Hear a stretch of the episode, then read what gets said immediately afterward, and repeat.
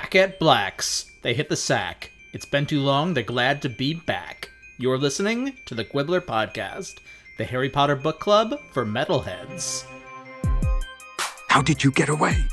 Harry asked, and he was not surprised to hear himself whispering. Kreacher raised his ugly head and looked at Harry with his great bloodshot eyes. Master Regulus told Kreacher to come back. The house elf's highest law is his master's bidding, intoned Kreacher. Kreacher was told to come home, so Kreacher came home. I'm Heather Price, right? And I'm Alex Dallenberg. And of course, we are still reading the seventh and final installment in the Harry Potter cycle Harry Potter and the Deathly Hallows. This week, we're reading the chapters called A Place to Hide and Kreacher's Tale. On this podcast, you will hear cursing and spoilers for this, the final Harry Potter book, as well as all of the ones that preceded it. Although, I think most of our listeners have a better sense of what happens in Harry Potter and the Deathly Hallows than we do. So we might spoil very little. You will also hear lots and lots of cursing and some adult themes. This week's adult themes are emergency preparedness, Irish exits, diner coffee, jump scares, and antiquing. Alex, tell us what happened this week. In this week's chapters, the Death Eaters attack Bill and Fleur's wedding as the protections on the bu- burrow bureau on the burrow uh they lift borough. burrow the, burrow. Borough is like New York. So, it's like Manhattan and Brooklyn this? and Queens. Uh, we've been recording too much this weekend. yeah, We're actually getting ahead. I know, but we're getting a little ragged. Anyway, the and it's very sweaty in this apartment for some reason. That's true. We it's put all it's our- really humid outside. That's true. Okay. We put all our pre-episode chatter into the summaries. That's where we get it all out. Anyway, the burrows. Now I'm freaked out that I'm saying burrow wrong. You're saying burrow No. right. The burrow's enchantments, its protective spells are lifted, and Death Eaters start materializing at the wedding as the terrified guests flee. Hermione grabs Harry and Ron, and they disapparate to I don't think this is I don't. Ba, ba, I don't think this is worthy of a but but but. But for some reason, I stopped before two. They disapparate to Tottenham Court Road in London, which is just the first thing Hermione could think of. As they plot their next move, Hermione gets catcalled by a bunch of drunk bar goers. So, you know, men. Uh, I'm sure she's thinking, like, really, right now? Harry ruefully wonders aloud why he didn't have his invisibility cloak on him. Hermione then reveals that luckily she's had all their stuff packed for weeks in her beaded handbag, which she's enchanted to hold more stuff, including Harry and Ron's clothes. Just why doesn't every wizard suitcase do this? You'd think this would be like standard. Yeah, like a built-in feature. like whoever does like the away luggage company of the wizarding world would just like make these extended suitcases. It's also funny that Harry and Ron are like shocked by this. It's like, dude, you've seen that a whole tent can hold like a mansion, basically, like a single tent, but whatever. Harry still blown away by magic. It's kind of nice. I yeah, I guess that's good. It's like that's cool. I mean, it'd be amazing if you had a bag that could do that. Anyway, that's what happens in the first three fucking pages uh, of these chapters.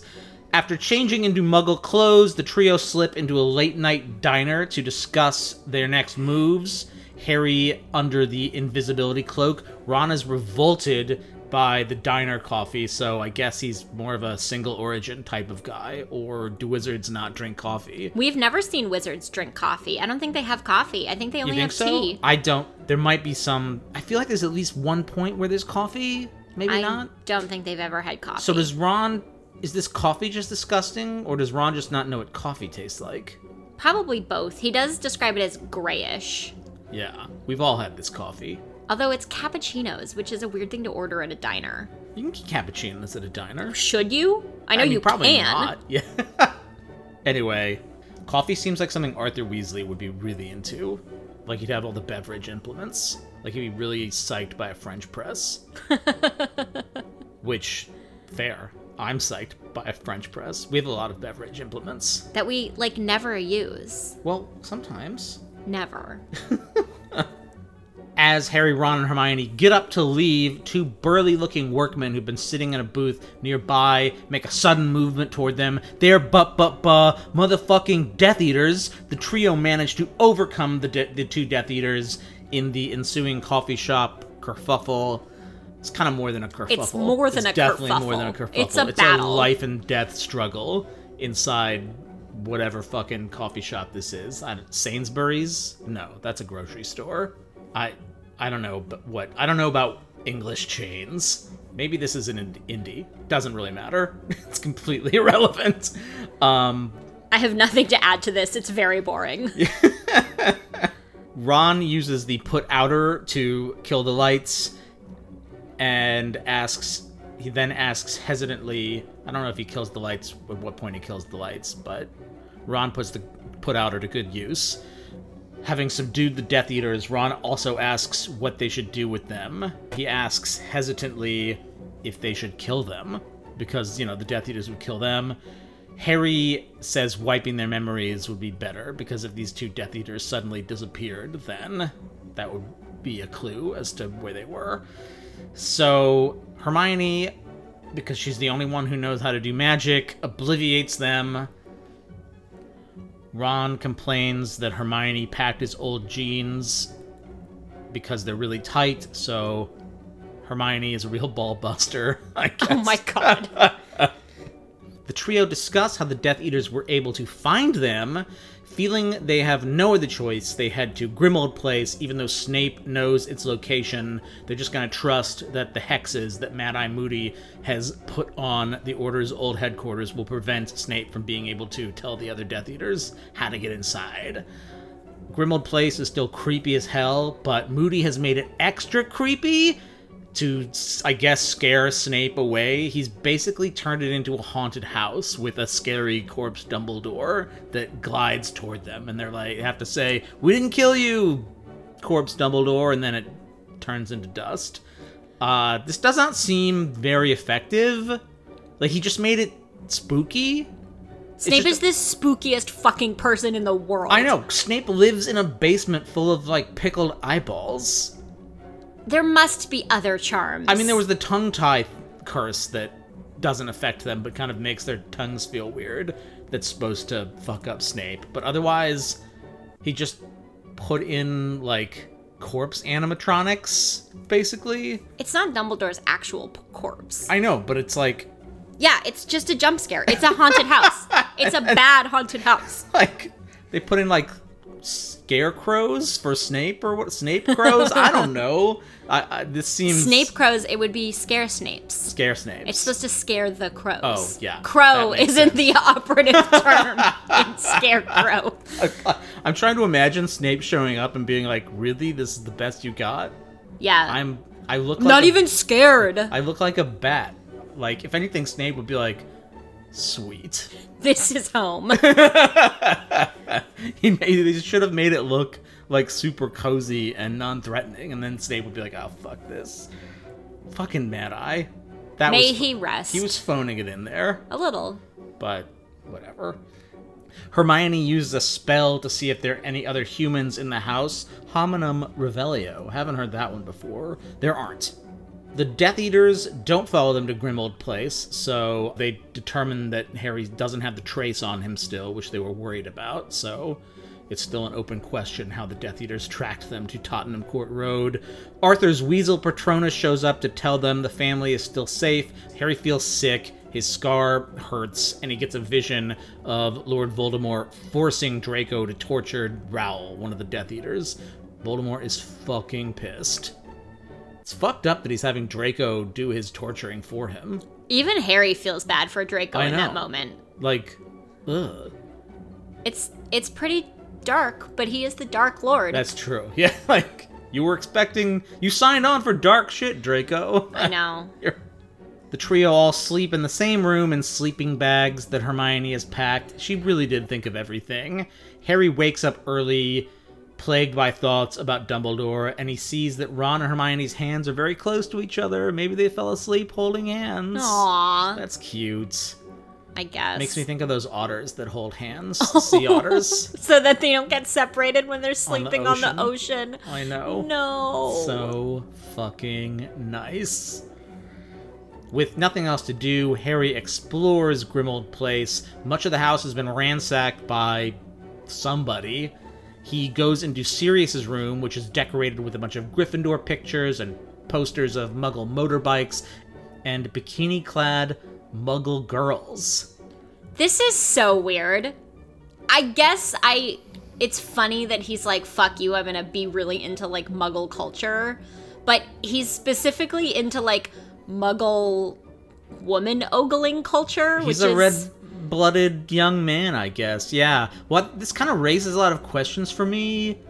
Is there wizard porn? Like you'd think you'd be able to get something much better. like much more if enticing. people move in photos. right. Wouldn't it sort of extend to the idea that you could get erotic photos in But I can see him kind of fetishizing muggle women, right? If they're well, yeah, in a it's a very rebel.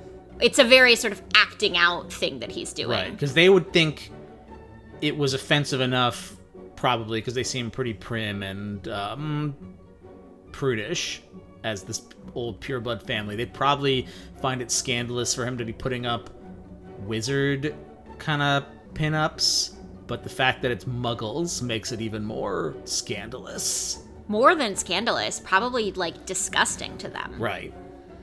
Well, Sirius, I think participating in rape culture is the least cool way you could express allegiance to muggles. So, fuck this. My other thought that is that wizards might be a more sexually repressive society than muggles. I think Because that kind of- has borne out. Yeah, they're kind of they don't get much exposure to like the rest of the world. It sort of feels like I don't know, they do kind of feel like this religious like sect that's kind of cloistered off. So Sirius kind of like asserting his sexuality in this way is interesting is an interesting detail. You know, because they don't like I don't know, they're sort of like they're weirdly like magic Amish because they don't use seriously though they don't Yeah. use technology.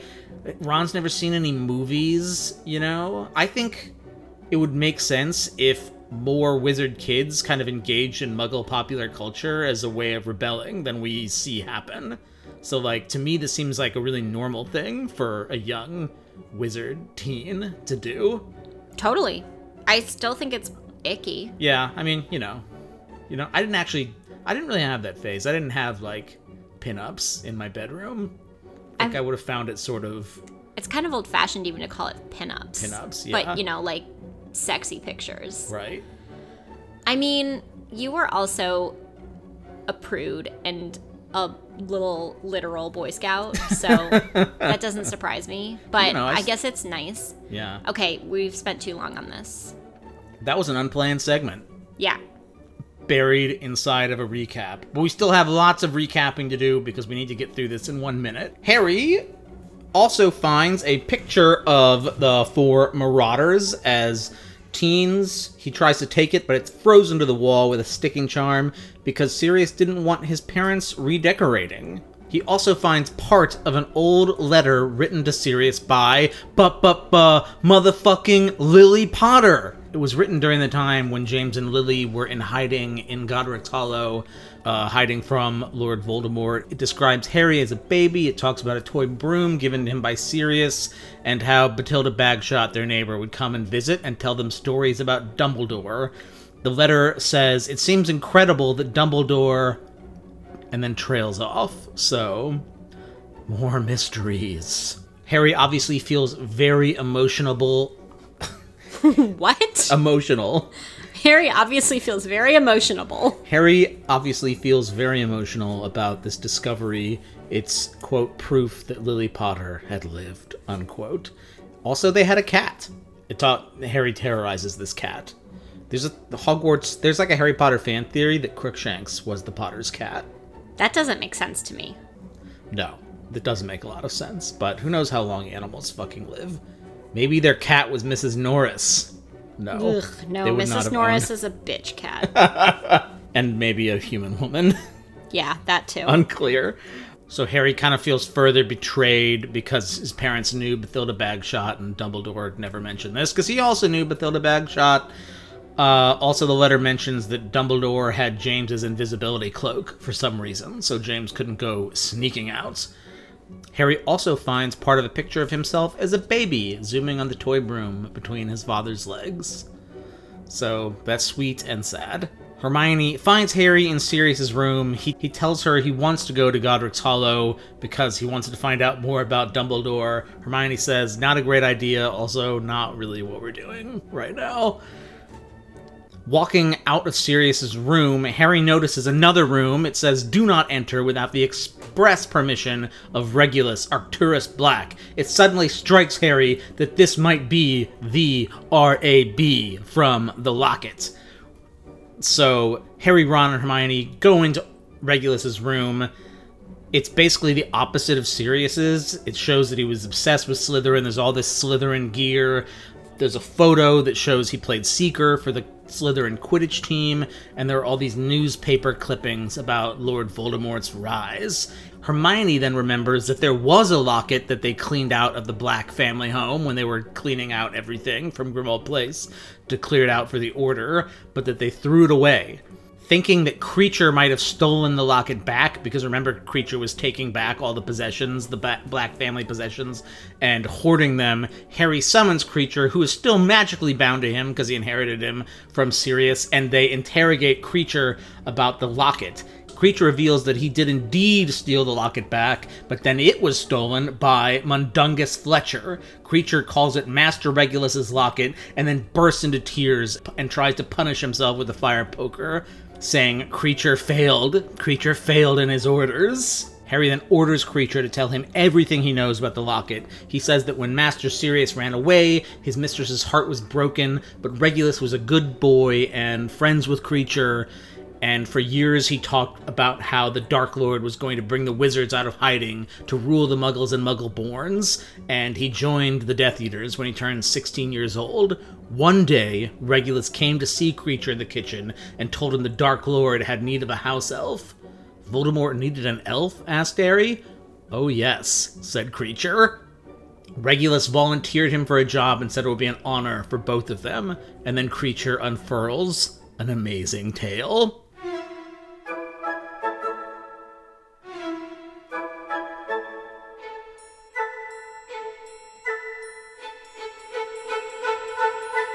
Kreacher and the Darklet go to a seaside grotto. There's a lake inside the cavern and a spectral boat to cross it. Sailing on the ghostly ship, they reach an island. Holy shit! Logo hands the elf a cup and says to Kreacher, Bottoms up! Half blood throwback. We're all feeling deja vu. It's a plot twist. Kreacher drinks the nightmare fuel. Tastes like Jaeger. Existential terror to Horcrux test run. Lobo puts the locket in a basin and leads Kreacher to his death, but he escaped because he's a.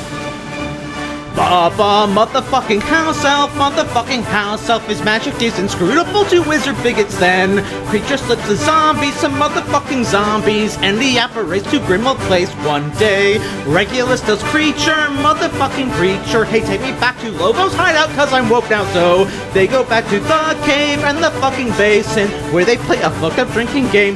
Regulus drinks every drop to pull off the locket swap. He implores his faithful elf to tell no one what has happened. Thanks for giving me a hand. I have to stay in zombie land. In theory, pull Regulus beneath the water, but Kreacher returns with the true locket, which is the.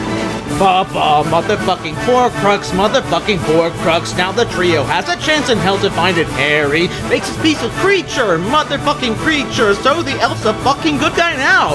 Harry gives Kreacher the locket, the motherfucking locket, and asks him if he'd like to be a bounty hunter. Harry sends him after Fletcher, Mundungus Buffy Fletcher, who's Kreacher's mortal enemy. So Harry accepts Kreacher's role in Sirius's death and acknowledges his complex internal life. Everyone agrees that slavery is bad, but super convenient at the moment. Kreacher collecting himself disapparates from Grimmauld Place to seek out Mundungus Fletcher, and that's what happens in this week's chapters. And that, ladies and gentlemen, is what we call a reprise. And a very good one at that. a little off key, maybe, but I think you did great. we're gonna go with it. Interestingly, Alex wrote this song on the same day as we saw Hadestown, which is a musical on Broadway, which is literally about Orpheus's journey into the underworld. And so culture converges. Orpheus had one job. and he didn't do it very well. They should have sent a house elf instead. House elves follow instructions very well. Kreacher could absolutely have saved Eurydice. Yeah, Kreacher. You need Eury- you need to lead Eurydice out. Whatever you do, do not turn around. Done. Easy. Kreacher would have been like, hell yeah, that's easy. We're, I'm fine. Orpheus was a poor boy, and in many respects, a huge dumbass. We just have to acknowledge, for the umpteenth time on the Quibbler podcast, that Ron and Harry would be dead without Hermione Granger. Many, many times over. Hermione has a go bag. She is so prepared, and it seems obvious that they should have been prepared to leave at any moment because the protective charms could break at any moment. It's Right. not surprising that that happened. It was sort of expected that eventually they would have to leave in a hurry. And Hermione is the only one that's like, maybe that should be something we are ready to do. so, this jeweled clutch is, in a word, clutch. How the ruddy hell? Undetectable extension charm, said Hermione. Tricky, but I think I've done it okay. Anyway, I managed to fit everything we need in here. She gave the fragile looking bag a little shake, and it echoed like a cargo hold as a number of heavy objects rolled around inside it. Oh, damn, that'll be the books, she said, peering into it. And I had them all stacked by subject. Oh, well. Harry, you'd better take the invisibility cloak. Ron, hurry up and change. When did you do all this? Harry asked as Ron stripped off his robes. I told you, at the burrow. I've had the essentials packed for days, you know, in case we needed to make a quick getaway. I packed your rucksack this morning, Harry, after you changed, and put it in here. I just had a feeling. You're amazing, you are, said Ron, handing her his bundled up robes. Thank you, said Hermione, managing a small smile as she pushed the robes into the bag. and off they go. And it's so funny when Ron is like, You packed my small pants. And Hermione is like, At least you have pants, idiot. Can't you just summon clothes or like conjure them? You can conjure food. Why do wizards have to bring anything? I think this is one of those questions that, Or engorge the pants or whatever. Well, never mind. not engorge, Uh, but you know, enlarge. enlarge the pants. Use fucking magic. You're wizards. it is funny what they do and don't use magic to do at any given moment. But Like you, they can shoot fabric out of their wands. Maybe the maybe clothes. Maybe it's sort of a temporary effect because you know they're like shooting streamers and things out of their wands at the party. you probably have to have some skill to turn material into. I mean, you probably have to be able to Yeah. like wizard sew. Well, unless you're Dumbledore, who can just produce any furniture he desires. or beverages, or I mean, well, he's like the most powerful. So But this is one of those things where we can't go down the rabbit hole because then the question is why do wizards need any physical objects if they can just conjure them? yeah, Which can't be true. yeah. They- see, there's like fine. There seems like there's some kind of limits on what they're able to just produce for themselves.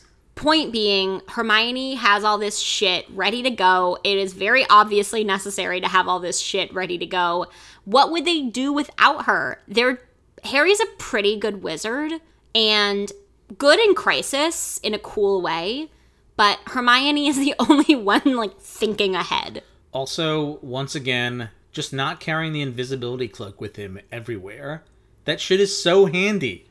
I know. that do and you- the Marauders, well, I guess the Marauders map doesn't matter because it's only Hogwarts, but He's got it though in his moke skin. well, which is useful He puts later that on. in the moke skin. He puts his piece of glass from Sirius's mirror in the moke skin. Again, ends up being useful. Mm-hmm. So many objects. Keep all your fucking power ups on you. Don't. Yes. We learned that that from at Legend home. of Zelda. I know. This chapter, A Place to Hide, is short, but I really like how shot through with dread and tension it is. It's also really exciting. There's this battle in the coffee shop. So, starting with their kind of abrupt apparition out of the party onto this street where they're then immediately like catcalled by these drunks. Like the drunken guys, they aren't like they're not more threatening than the Death Eaters, but it just does add to the sense of them being unmoored and exposed in I think a way that's really narratively effective. And then even the coffee shop, it feels really alien compared to the wedding and unfamiliar with the gross coffee and it's the first time I really feel like the wizards really are fish out of water in a true sense. You know, in a not a comic sense. Uh, like with Arthur Weasley, like puzzling over, like being amazed by turnstiles or whatever. This, like, something about just like the sludgy coffee and the kind of vaguely unpleasant waitress. There is this sense that they are sitting ducks in a way that's really alarming throughout the chapter because you have no idea how they might be exposed or to whom. And there also is this really nice kind of like noir quality to this scene. It's like Nighthawks or something. Yeah, that's kind of what it reminds me of. The the filmy kind of countertops and the the surly waitress. You just get this you get this sense that they should all be wearing fedoras and smoking. It's it- good atmospherics. it's very very good atmospheric. you can see why she switches immediately to mystery and novels. That's the thing. Not When- immediately. There's the casual vacancy, and then which is ugh. But when you read the scene, you can kind of figure out how the cormorant strike cormorant. What's his name? cormoran. Cormorant's a bird. Uh, what is his name? Wait, It's look. cormoran strike. you can kind of see how the Cormoran Strike novels immediately arise from her mind. She always has had a kind of detective's flair. Mm-hmm. The whodunit aspect of the earlier novels is really strong in the kind of puzzling out the mystery. But this is a moment where her kind of muggle milieu writing comes out, which we don't see very often. The fact, like, it is a fairly realistic scene with the exception of the magical shootout. But even that has this very gritty violence to it. Yes. Like, it feels. It doesn't feel like a movie exactly because it's not super choreographed and glamorous, but it definitely has a shootout feel to it. Never mind what they're called, said Hermione, a little hysterically. How did they find us? What are we going to do? Somehow her panic seemed to clear Harry's head. Lock the door, he told her, and Ron, turn out the lights. He looked down at the paralyzed Dolohov, thinking fast as the lock clicked, and Ron used the deluminator to plunge the cafe into darkness. Harry could hear the men who had jeered at Hermione earlier yelling at another girl in the distance. What are we going to do with them? Ron whispered to Harry through the dark. Then, even more quietly, kill them? They'd kill us. They had a good go just now. Hermione shuddered and took a step backward. Harry shook his head. We just need to wipe their memories, said Harry. It's better like that. It'll throw them off the scent. If we killed them, it'd be obvious we were here. It kind of reminds me. Have you seen a history of violence? No. Oh, there's this pretty vi- There's this pretty brutal robbery scene in a coffee shop. It's Viggo Mortensen is he's like this small town guy who becomes a hero for fighting off these burglars in a coffee shop by killing them basically, but that like now I'm just going to recite the plot of History of Violence, but it turns out that he was such a skilled fighter because he was actually this mob guy who's like ran away to like start a new life. But it's all about how violence is bad, you know, it's not as good.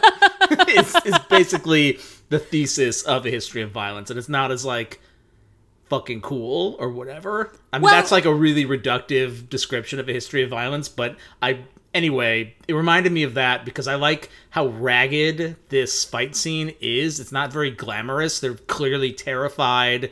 They're I like the descriptions of how they're all like shaking at the end of it and yeah, it doesn't have this kind of action movie ballet like quality to it. They're really like torn up and shook up at the end of this fight in a way that I think it feels really genuine and it's pretty alarming. And there's this kind of chilling moment where Ron says, "Are we supposed to kill them now? Like, what are the rules? Are we're at war? I guess.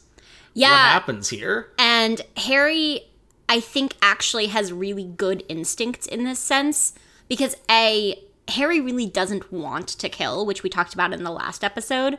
But also, Harry is like, it's going to be much more suspicious if these two Death Eaters wind up dead. And it's very smart of him to be like, let's just put them in a what will feel to them like a completely random scene where they don't know what has happened. Wiping Right. their memories is inspired. And of course, Hermione is the only one that can actually figure out how to do it. But yeah, I think this is a great first scene of their kind of on the run sort of book because they're just so exposed and you have you know in the in the previous books you sort of have a rhythm to adhere to. You kind of know not necessarily plot wise but sort of beat by beat wise you know what's going to happen next because they go back to school and then There's gonna be a Christmas scene, and, we just lose all of that in this Yeah. book And when I first read Deathly Hallows, I really didn't like how it departed from the school year format, but now on my reread, I'm appreciating it a lot more because it really gives you the sense that anything could happen and it yeah, it just shows how untethered they are from everything that is familiar to them. We're in like totally uncharted territory, and it adds it adds to the sense of dread and foreboding because Voldemort's really like fucked the world up. there's this really unsafe feeling reading Mm-hmm. this book and you didn't really realize that you were relying on a certain sense of safety even in the really fucked up scenes in the last two books Mm-hmm. And i guess the last three really four through six have some very disturbing things happen in them and obviously have really prominent deaths but there is still a sense of security in that you know that no matter what, it's going to end. That last scene is going to be them waiting for the Hogwarts Express. And it's like, well, it's still summer. And we just have lost all of our bearings. Yeah, I, I don't think you could do this book at school. No, it wouldn't make any sense. Obviously, they end up at school at the end, which is appropriate and fitting for all of the obvious reasons. But yeah. yeah, I'm appreci- I'm appreciating the structure of this book more. The unstructuredness is, right, more appealing, I think, than the first time I read this because it is interesting to write a series of boarding school novels and then just pull the rug out from under the reader in this way. And it's kind of a brave choice, I think, Yeah, because she really trusts the reader to go along with her outside of the familiar kind of corridors of the previous books. But you can also see her gearing up to be a different kind of writer in sort of her next phase, mm-hmm. which I think is cool. And you can see that she can write outside of her own sort of structures. So Yeah. that's cool. yeah. This is a this is a tight action scene. I think. I agree. Then okay, so so we've already had a couple of pretty brutal emotional moments in Deathly Hallows, but this is the first time I've cried when Harry was reading the letter from his mother to Sirius. I actually did start crying because it's so poignant. Getting a glimpse of Lily as a person is much more emotionally resonant and satisfying than I think I expected. Dear Padfoot, thank you. Thank you for Harry's birthday present. It was his favourite by far. One year old and already zooming along on a toy broomstick, he looks so pleased with himself, I'm enclosing a picture so you can see. You know it only rises about two feet off the ground, but he nearly killed the cat, and he smashed the horrible vase Petunia sent me for Christmas. No complaints there. Of course, James thought it was so funny. Says he's going to be a great Quidditch player, but we've had to pack away all the ornaments and make sure we don't take our eyes off him when he gets going. We had a very quiet birthday tea, just us and old Bathilda, who has always been sweet to us and who dotes on Harry. We were so sorry you couldn't come, but the orders got to come first, and Harry's not old enough to know it's his birthday anyway. James is getting a bit frustrated shut up here. He tries not to show it, but I can tell. Also, Dumbledore's still got his invisibility cloak, so no chance of little excursions. If you could visit, it would cheer him up so much. we know a lot about James's inner life. Mm-hmm. And Lily, we just have these sort of glancing views of as like just a good person and a good witch. Perfect dead mom. Yeah, and so this letter brings her personality to life. I mean, just in this really kind of just in this sort of flash of illumination, but she's tender, she's funny, she's a good mother, but she's also like a real mother. Yeah. She's perceptive. She's She- incredibly perceptive. She knows something is up with Wormtail, but you know, she also, like James, is very trusting, so she just assumes best intentions, even though he's like fucking eyeballs deep in Lovo treachery. Yeah. I think it's sweet that she and Sirius keep up a correspondence because James does seem like the kind of person where he has these best friends, but if they're not physically around, he could just like go for months without talking to them because it wouldn't occur to him to like write a letter. So it doesn't, it feels sort of fitting that she's like the correspondent of the family and the one to mm-hmm. reach out to their community and kind of say like, hey, we're here, we're, we're okay. And seeing this tiny little glimpse of baby Harry is so moving. Yeah, it's heartbreaking Because he doesn't have the scar it's on the in the photo. it's this whole alternate reality where Harry Potter isn't marked yet. Mm-hmm. Although I guess he sort of technically is because that's why Voldemort's after them in the first place, but he Right. doesn't bear the. I mean, yeah, he doesn't bear the literal yet. scar. It's a glimpse of the possibilities in a really heartbreaking, in a heartbreaking way. Yeah. And it also shows you that Lily was really wonderful at maintaining a sense of normalcy in family life even even in a time of great catastrophe. They are having a really sweet family Christmas. I mean, they have a cat and visitors. One visitor, Bathilda Bagshot, which I actually think that she's a really great presence in this novel, but it's also kind of random that we've gotten seven books in, and A History of Magic is like the most famous book in the wizarding world. And it is sort of random that after six and change books, in which A History of Magic is sort of prominent and something that Hermione has referenced multiple times, we find out at the very end that all of these characters were close with this incredibly famous and the only intellectual that we've met yet in the wizarding world. So Bathilda's entrance on the scene this late is a little odd, but I'm excited about her presence. She's she's fun.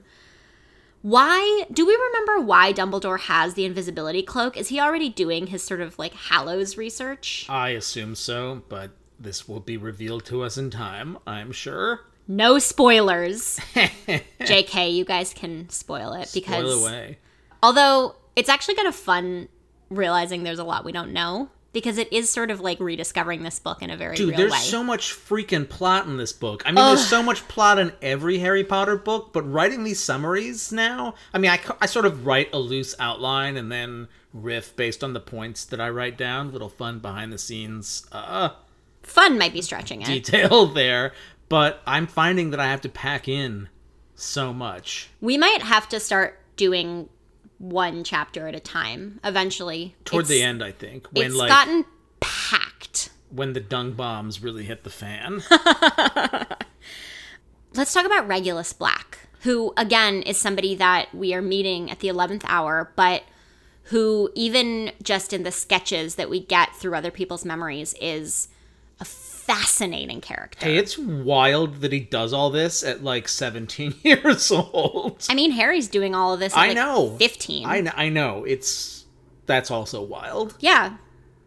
J.K. Rowling has a lot of faith in teenagers. But Regulus might be more intense than Harry in some ways because he betrays the Dark Lord and then willingly gives himself over to the Inferi to drown him. I guess Harry would probably do something similar Yeah, if he had to. Harry sort of doesn't have a choice. Regulus makes a really conscious choice here. He throws it all away. right. He doesn't throw it all away. He sacrifices himself. Right. Yeah. Well, I mean, he throws away his life. He doesn't throw away his Okay. life. He he puts his life to extremely important use in a way that kills okay. him. Throw away is the wrong word. Uh, he gives he up gives his up life. his life, which is a pretty privileged and comfortable existence, I think.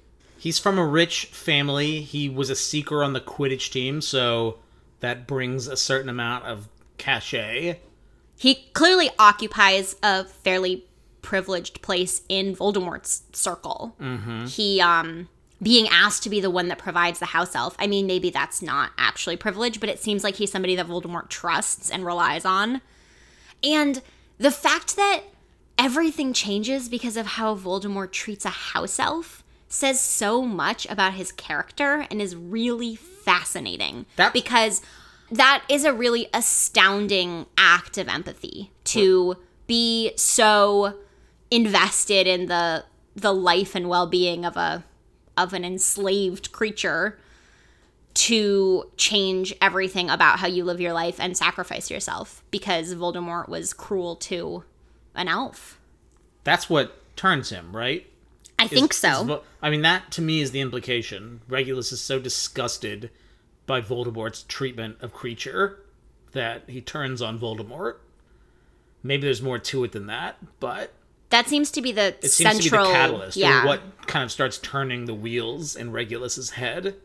but I just think that's beautiful. Regulus ends up being kind of off page, one of the great heroes of this series.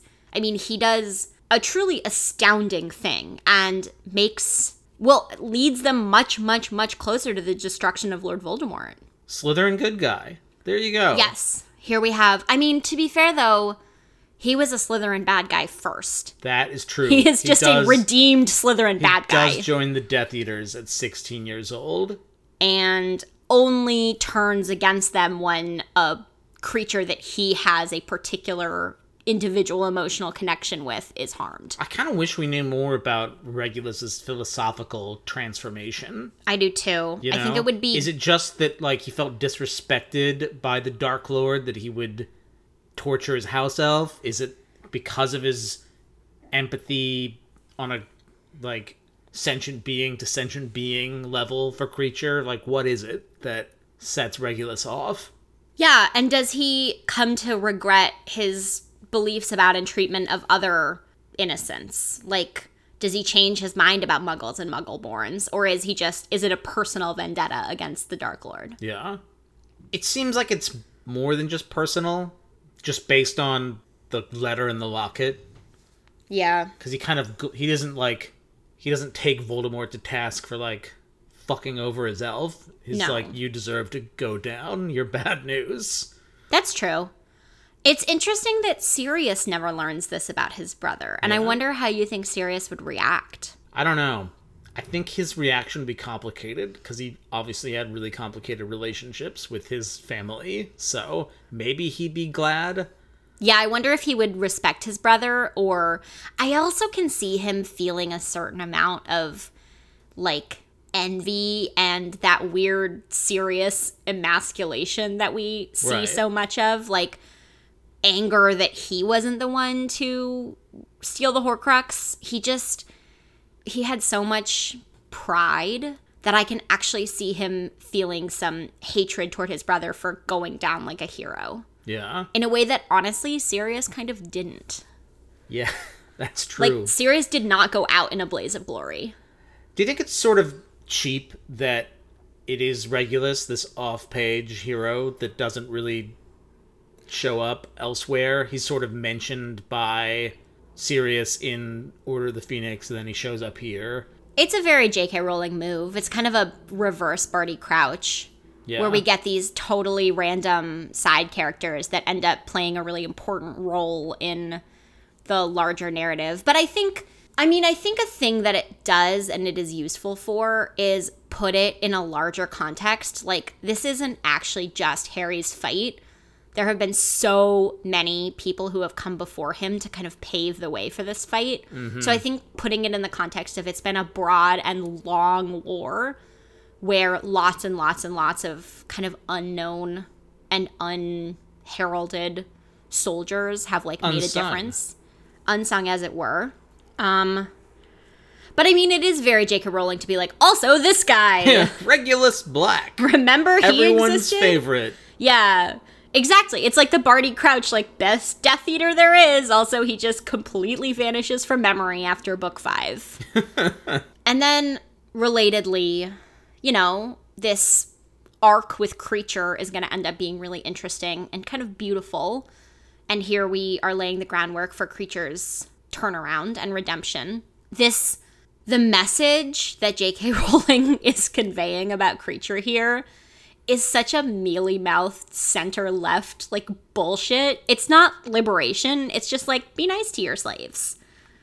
Like I find it so underwhelming. Is she trying to say that? Because Hermione talks about how sick it is, the institution in general, that house elves have to obey. they like, don't magically. free Kreacher. Okay, but cre- yeah, They could free Kreacher. Kreacher's complicated because he's sort of yeah. They could free Kreacher. Hermione could push to free Kreacher. If Hermione is fully like consciousness raised. Apparently, giving Kreacher jewelry does not count as clothes because the locket doesn't free him. Yep, that's interesting. It's got to be fabric, fabric or nothing. I mean, sure, being nice to Kreacher is on balance, I guess, a good move, but you know, this is just coming back to the fact that we have a race of enslaved beings in these books, which is so broken that it's hard to get past. Right. So, yeah, I mean, do they ever free Kreacher? I forget. I don't think so. So, Hermione isn't immediately like, oh, this is so wrong and sick and we should do something about it. Kreacher's kind of.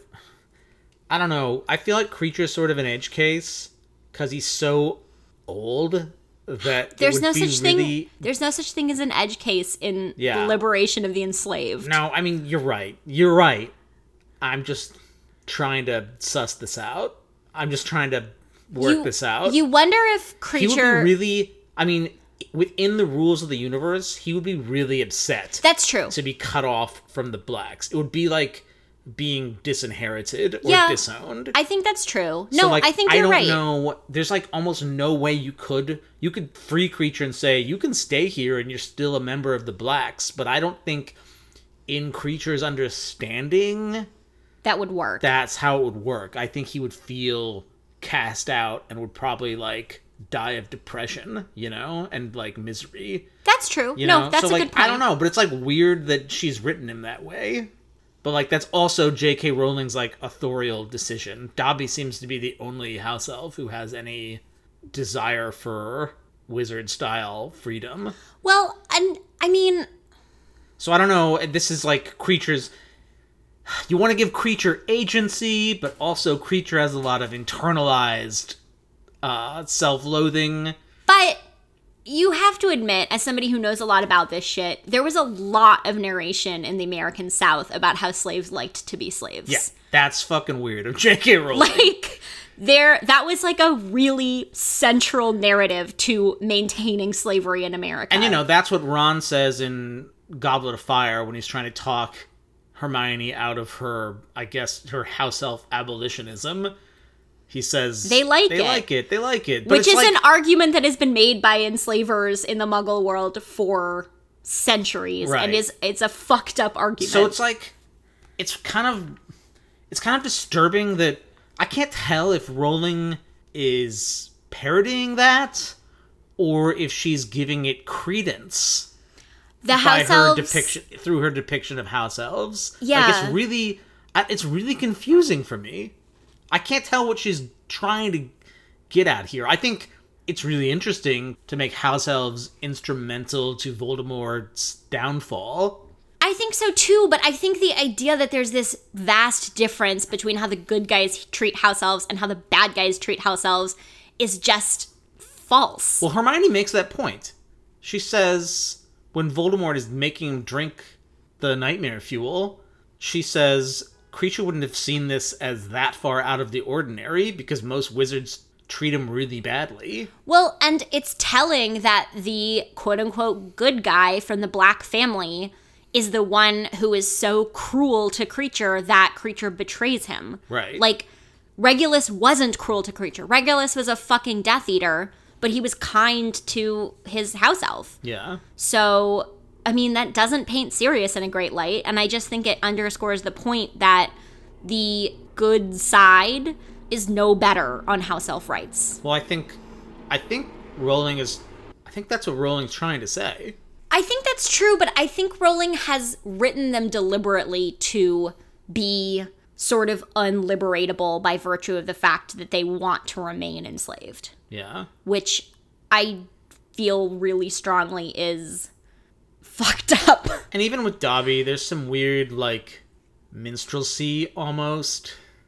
Yeah. Like he's kind of silly. He wears weird outfits. He doesn't have any aspirations beyond working in the Hogwarts kitchen. He just wants. He's just happy he gets to wear clothes. You know. yeah. The house elf stuff is weird as hell. It's pretty bad. I do think you're right that it's interesting that a house elf plays a really chief role in Voldemort's downfall because Voldemort is literally incapable of imagining that house elf magic is useful in any way. So it doesn't occur to him that Kreacher will be able to get out of the cave because he's never studied the fact that house elves can do things that wizards can't, and that would be totally outside the realm of possibility for him. Mm-hmm.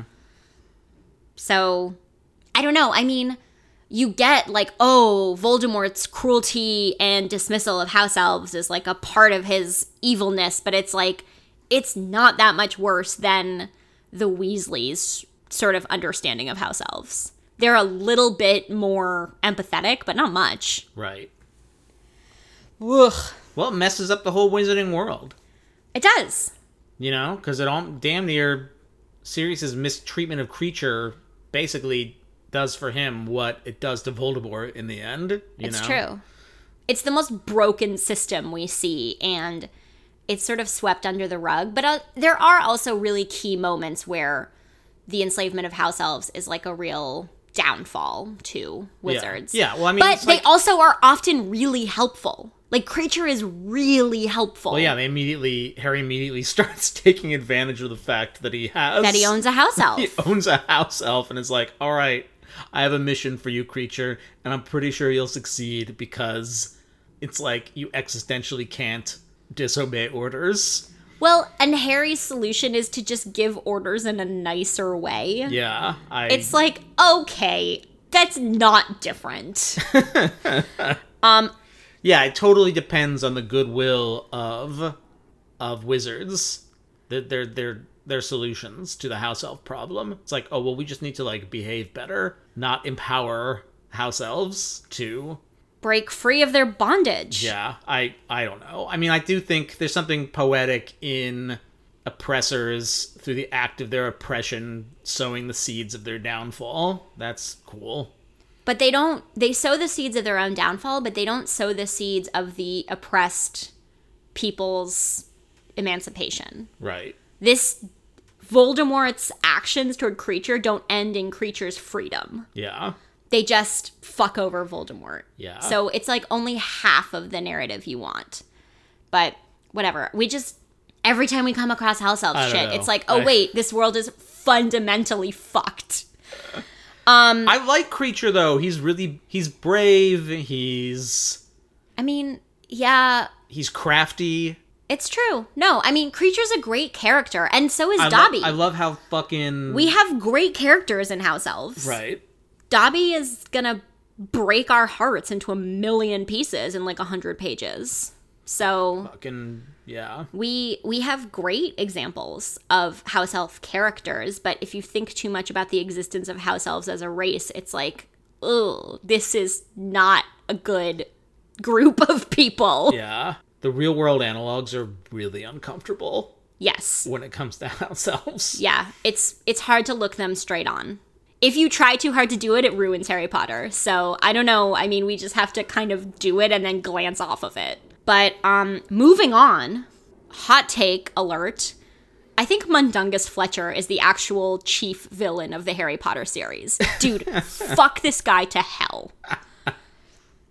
Why why is he in the Order of the Phoenix to begin with? Why did anyone ever trust this guy? I mean, I get Dumbledore. Like, I think we've talked about this. He was like, trying "Oh, to we put need together somebody- this rogues gallery, like heist film kind of situation. yeah, he's like an Ocean's Eleven we need like, like- a safe cracker or whatever. And it's Mundungus, Mundungus has never, never, never done a good job. dude, Mrs. Figg should have killed him when she had the chance. I wish Mrs. Figg had murdered Mundungus Fletcher four books ago. Or Harry when he's shaking him down in uh He in Hogsmeade. he has done so many things that so royally fuck over the order.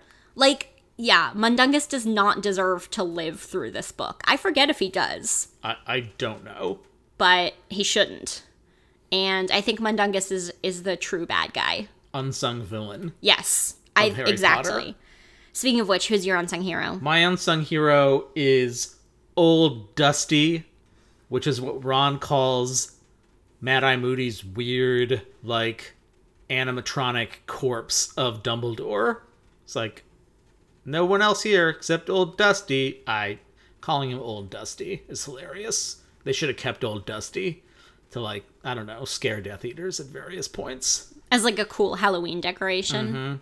Just turn They're into like Halloween Funhouse The town. scariest house on the block with their scary Dumbledore corpse. Dude, wizards should hold Muggle Halloween houses. They would scare muggles to literal death. no, that's too scary. My unsung heroes are inadvertent heroes. They are Dolohov and Rowle because they fail so spectacularly and they're such dunderheads in this.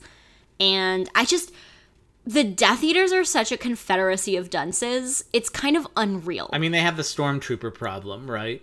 Where they just have really bad aim. yeah, and also Harry, Ron, and Hermione are teenagers. I know, but that's like that's the problem in any book or movie like this, right? right is like you have to have villains that are sort of passably scary but also horrible at their jobs but they're it's like a jasper and horace situation Yeah. it's like get it together guys but it's super fucked up that draco then has to torture them so anyway yep they're numbskulls This week's episode is brought to you by Tottenham Court Road. When you can't think of anything else to do, go there.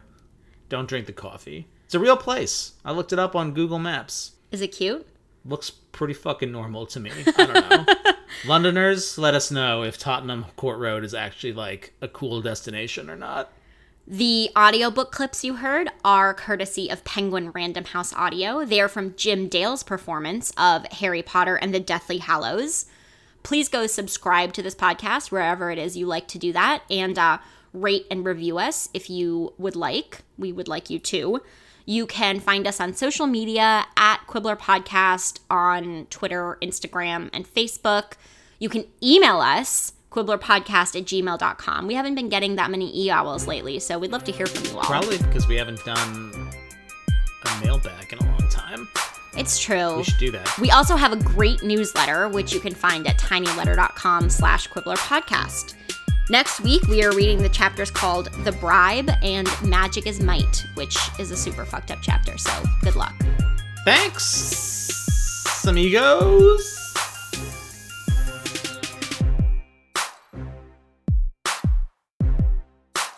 It's no wonder I can't get it out, Hermione. You packed my old jeans. They're tight. Oh, I'm so sorry, hissed Hermione, and as she dragged the waitress out of sight of the windows, Harry heard her mutter a suggestion as to where Ron could stick his wand instead.